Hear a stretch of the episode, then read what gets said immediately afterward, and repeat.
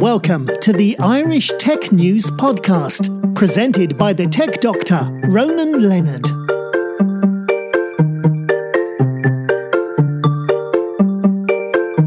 The Irish Tech News Podcast. I'm here for the last uh, session of the podcast at IoT World, and I'm here with Ashwin Ramachandra and Jagadish Iyengar, who are both working for uh, Sasken. So, guys, tell us a bit about what you guys do. Other than I know you guys work with smart homes and wearables and etc. What do you guys actually do? Oh yeah, perfect. Uh, so I'll give this a shot uh, hand this over to Ashwin. Uh, so we think of ourselves as a, as a chip to cognitive company, Yeah. right? Uh, so essentially, we think the future. Everybody talks about Internet of Things. It really has certain building blocks. You have you know chips, you have devices that be, that are smart, that have compute capability, that have connectivity capability. You know, there's some kind of an edge architecture they work within. Yeah. Then you have the cloud, the data analytics going on in the cloud, and then mobile apps, right? So we think this set of competencies coming together is what will build digital systems of the future, right? And, and that's kind of where uh, our play is. Uh, so I run the digital transformation side of the house. Uh, I run that practice.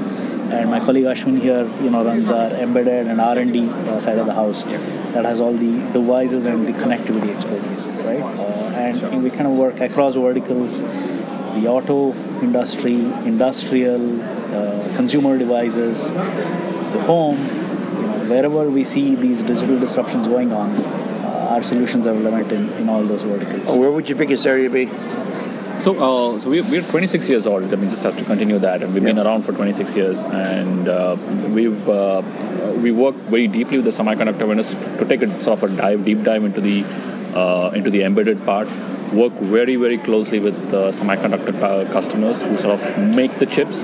So we really understand how the chips are made, and you know how, how what what really gets the chip going and we follow through that into the various segments that these guys sell into, right? So these guys would typically sell into mobile phones, so we work there. So we've got, we've got mobile phone customers. Uh, they would sell into the automotive segment, so we've got automotive customers. They would sell into consumer electronics, so we've got consumer customers, and so it follows through that way. Uh, so those are so sort of centric over there that the embedded business starts out from the semiconductor as a core, and then we follow through on that. Uh, the IoT follows a similar model in the sense that the chips still, you know, the, inside every IoT device you still have a chip, uh, and these comes, I mean, all of these chips come from these guys out there, and then we, the follow through is not that straightforward because uh, you could do a segment from a wearable perspective, and that would be like a consumer segment. You could do a segment from like a, like an industrial thing, so that would follow through in the industrial segment as well, right? So that's how it works.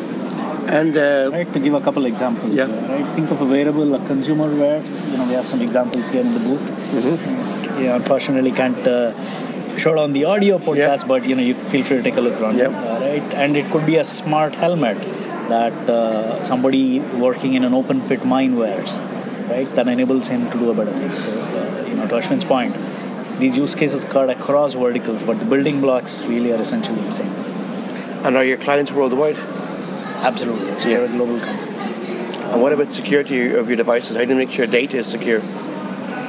Yeah, so uh, security is absolutely key, and uh, so if you're looking at uh, so what what really drives it, right? You're looking at connectivity. The moment if you don't have connectivity, a device is really secure because it's all by itself. And the moment you add connectivity to a device, you're really providing a door for somebody to come Yeah. knocking. And uh, you would assume that most of the people who come knocking are polite, and they are, but there are a couple of them who are not, and Yeah. you know, and that's where it would uh, you would sort of expose yourself to uh, to attacks and stuff like that. Uh, so prime. So how do we do that? So we've got a smart, uh, you know, there's a telematics solution out there, which is you know another instance of the IoT going into the uh, into the automobile world. Um, so we've got the vehicle gateway, and uh, the way we sort of protect that is a multi-layer security approach. Effectively, if you try and access that, it has to be from a trusted application. So that's your first level. The second level is that if you're uh, the entire vehicle part is isolated, you have a gateway out there that sort of isolates the uh, vehicle part. Um, and to be able to go ahead and access that, you need to have uh, encryption going down there between these things. And once you get into the vehicle gateway, between the vehicle gateway and to talk to the individual ECUs, like for example, you know, open the door, you know, roll down, roll down the glasses, for example. These would be ECU commands that you would issue. Uh, there is a peer-to-peer encryption that would that you would use to uh, make sure that you know things, uh, the, the the command that's going in is authentic. Uh, we also uh, have rogue detection, which is if I pull out an ECU and replace it with a rogue ECU and you know flood the system with uh, with, with malicious intent, we have a way of determining that because the the, the uh, peer-to-peer encryption wouldn't work, right? You have, you have Yeah. pair keys, so that wouldn't work. So this is the equivalent of somebody ripping out, you know, an, an example Ashwin quotes, somebody ripping out the rear Yeah. view camera and, and putting something else there.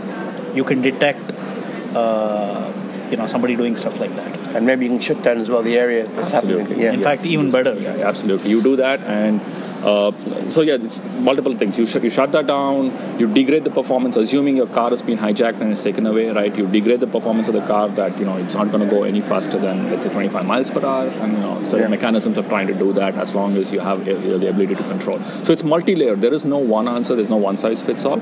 You have to do it in multi-layers, and the way, the reason you need to do that is people are persistent. You know, they break through. You shouldn't give them access to the whole thing. You have to have multiple thresholds for them to be able to cross that and detect the fact that your, each of these thresholds could get breached.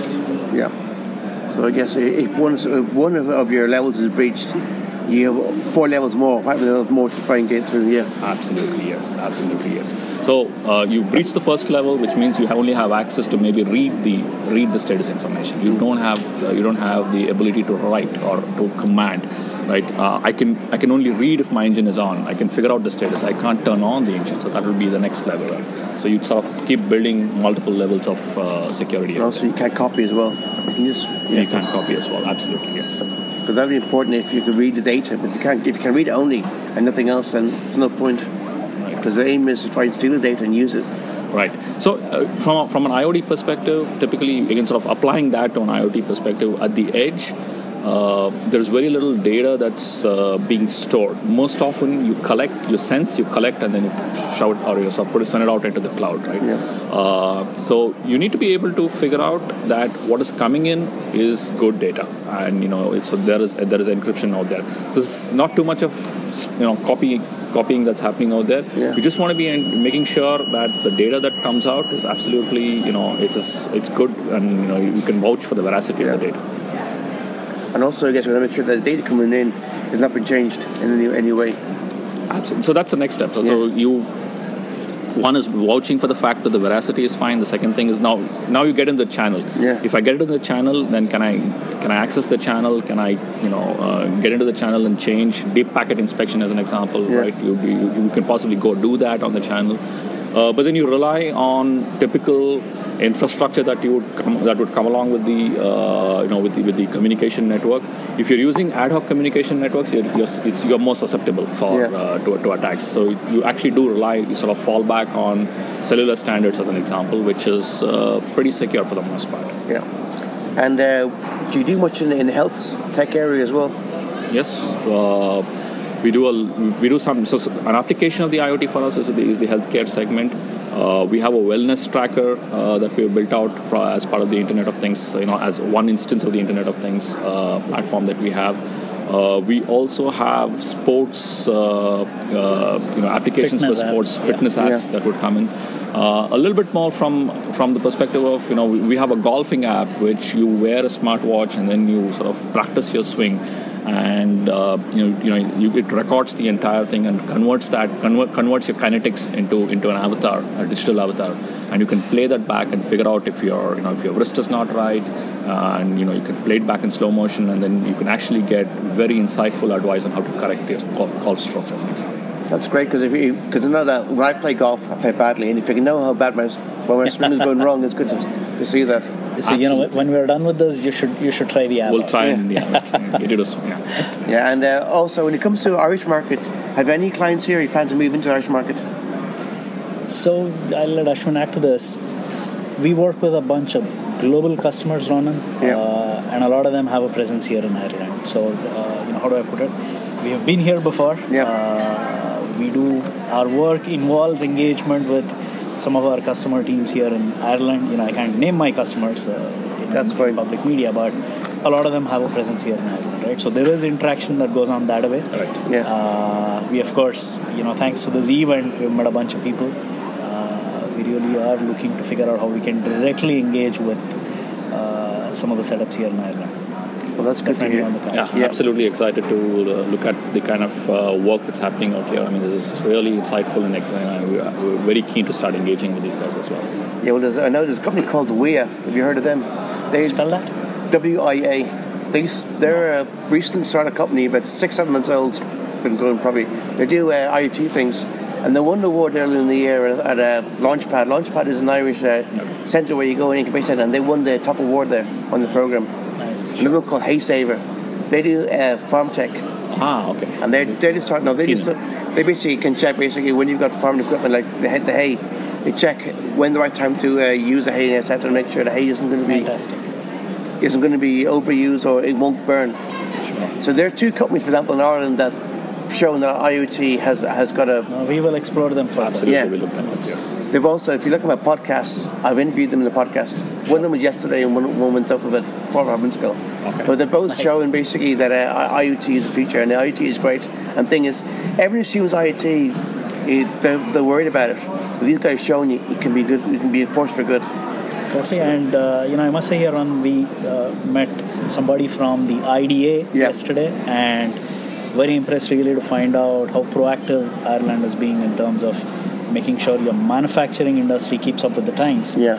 You know, if you don't automate, if you don't become more efficient, you're going to lose jobs to a place that can produce the same stuff for cheaper, right? Yeah. Uh, very, very heartening to see uh, how proactive you guys are. Yeah, well, we're trying our best, and thanks for that. Thanks very much, guys. Cheers. Thank you. Cheers.